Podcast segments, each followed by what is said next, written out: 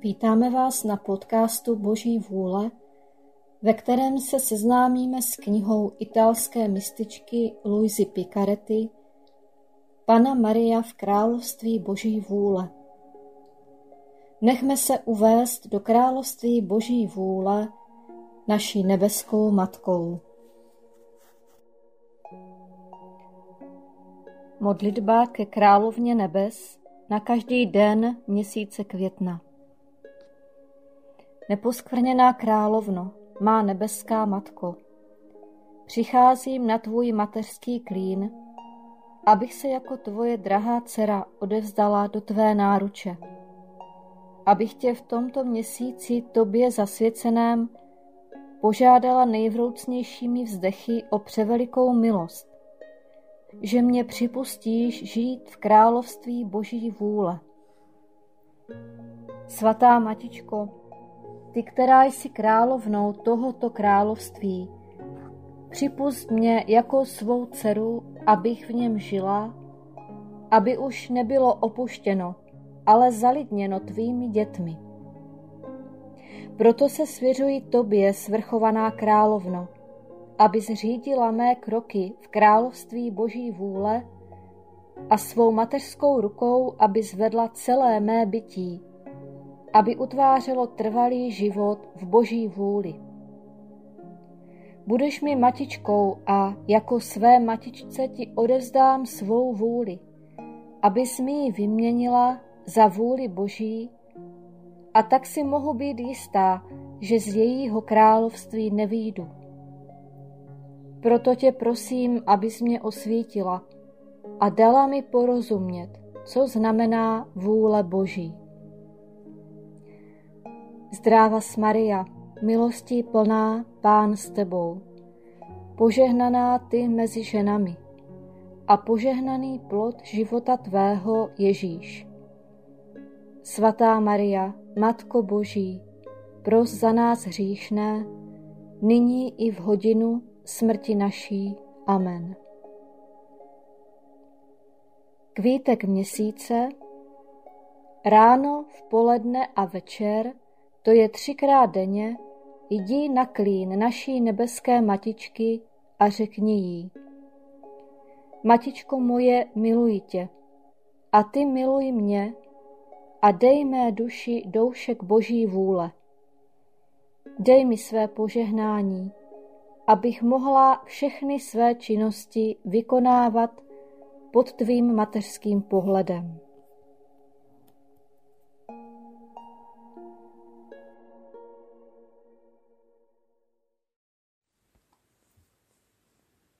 Třináctý den. Královna nebe v království boží vůle odchází do chrámu a dává příklad naprostého vítězství v oběti. Duše k vítězné královně Nebeská matičko, dnes přicházím a padám před tebou na tvář, abych tě poprosila o tvou nepřemožitelnou sílu do všech svých bolestí. A ty víš, jak je mé srdce jimi naplněno, že se až zalikám bolestmi. Ach, jestliže mě miluješ natolik, že jsi mi matkou, vezmi mé srdce do svých rukou a vlí do něho lásku, milost a sílu, abych ve svých bolestech vítězila a všechny je změnila ve vůli Boží. Poučení od vítězné královny Má dcero, odvahu, neboj se. Tvá matička je celá pro tebe a dnes tě očekávám, aby ti mé hrdinství a mé vítězství v oběti vlilo sílu a odvahu, a tudíž, abych mohla svou dceru vidět, jak vítězí ve svých bolestech a hrdině je s láskou snáší, aby splnila Boží vůli. Teď mě poslouchej, má dcero. Dovršila jsem sotva tři roky, když mi moji rodiče oznámili, že mne chtějí zasvětit pánu v chrámě. Mé srdce se zaradovalo, když jsem se dozvěděla, že se mám zasvětit a prožít svá léta v domě boží. Ale pod mou radostí se skrývala bolest kvůli nepřítomnosti nejdražších osob, jaké lze na zemi mít, jimiž byli moji drazí rodiče. Byla jsem maličká, potřebovala jsem jejich rodičovskou péči. Zříkala jsem se přítomnosti dvou velkých svatých. A pak jsem viděla, že jak se blížil den, kdy se měli vzdát mne, která jsem činila jejich život plným radostí a štěstí, pocitovali hořkost až k smrti. Ale zatímco trpěli, byli připraveni k hrdinskému skutku, že mne doprovodí před pána. Moji rodiče mne milovali v božím řádu a považovali mne za veliký dar od pána. A to jim dávalo sílu podstoupit bolestnou oběť. Proto, má dcero, jestli chceš mít nepřemožitelnou sílu snášet největší bolesti, dbej, aby všechny věci byly v řádu božím a považuj je za drahocené dary od pána. Teď je třeba, abys věděla, že jsem se s odvahou připravovala na svůj odchod do chrámu, protože božskému soucnu jsem odevzdala spolu se sebou i svou vůli. A nejvyšší fiat se ujalo vlastnictví celého mého bytí. Získala jsem všechny cnosti jako přirozené. Byla jsem panovnicí sebe samé. Všechny cnosti byly ve mně jako tolik urozených kněžen a v různých okolnostech mého života se pohotově ukazovaly, aby bez jakéhokoliv odporu konali svou povinnost. Darmo by mne nazývali královnou, kdybych neměla ctnost být královnou sama nad sebou. Proto jsem ve své moci měla dokonalou lásku, nezdolnou trpělivost, úchvatnou líbeznost, hlubokou pokoru a celou výbavu ostatních cností. Boží vůle šťastnou zemičku mého lidství stále pokrývala květy pestrnou neřestí. Vidíš tedy, drahá dcero, co znamená žít vůli Boží?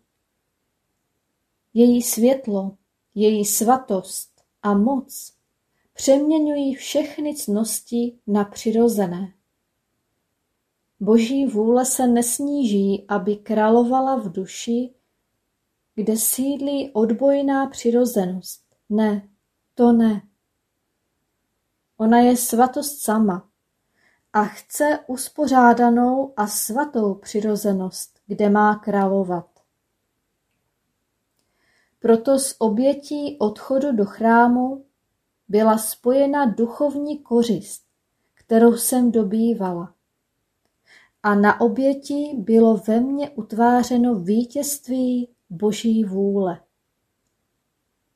A tato vítězství do mne přiváděla nové moře milosti, svatosti a světla, že jsem se ve svých bolestech cítila šťastná, abych dobývala nová slavná vítězství.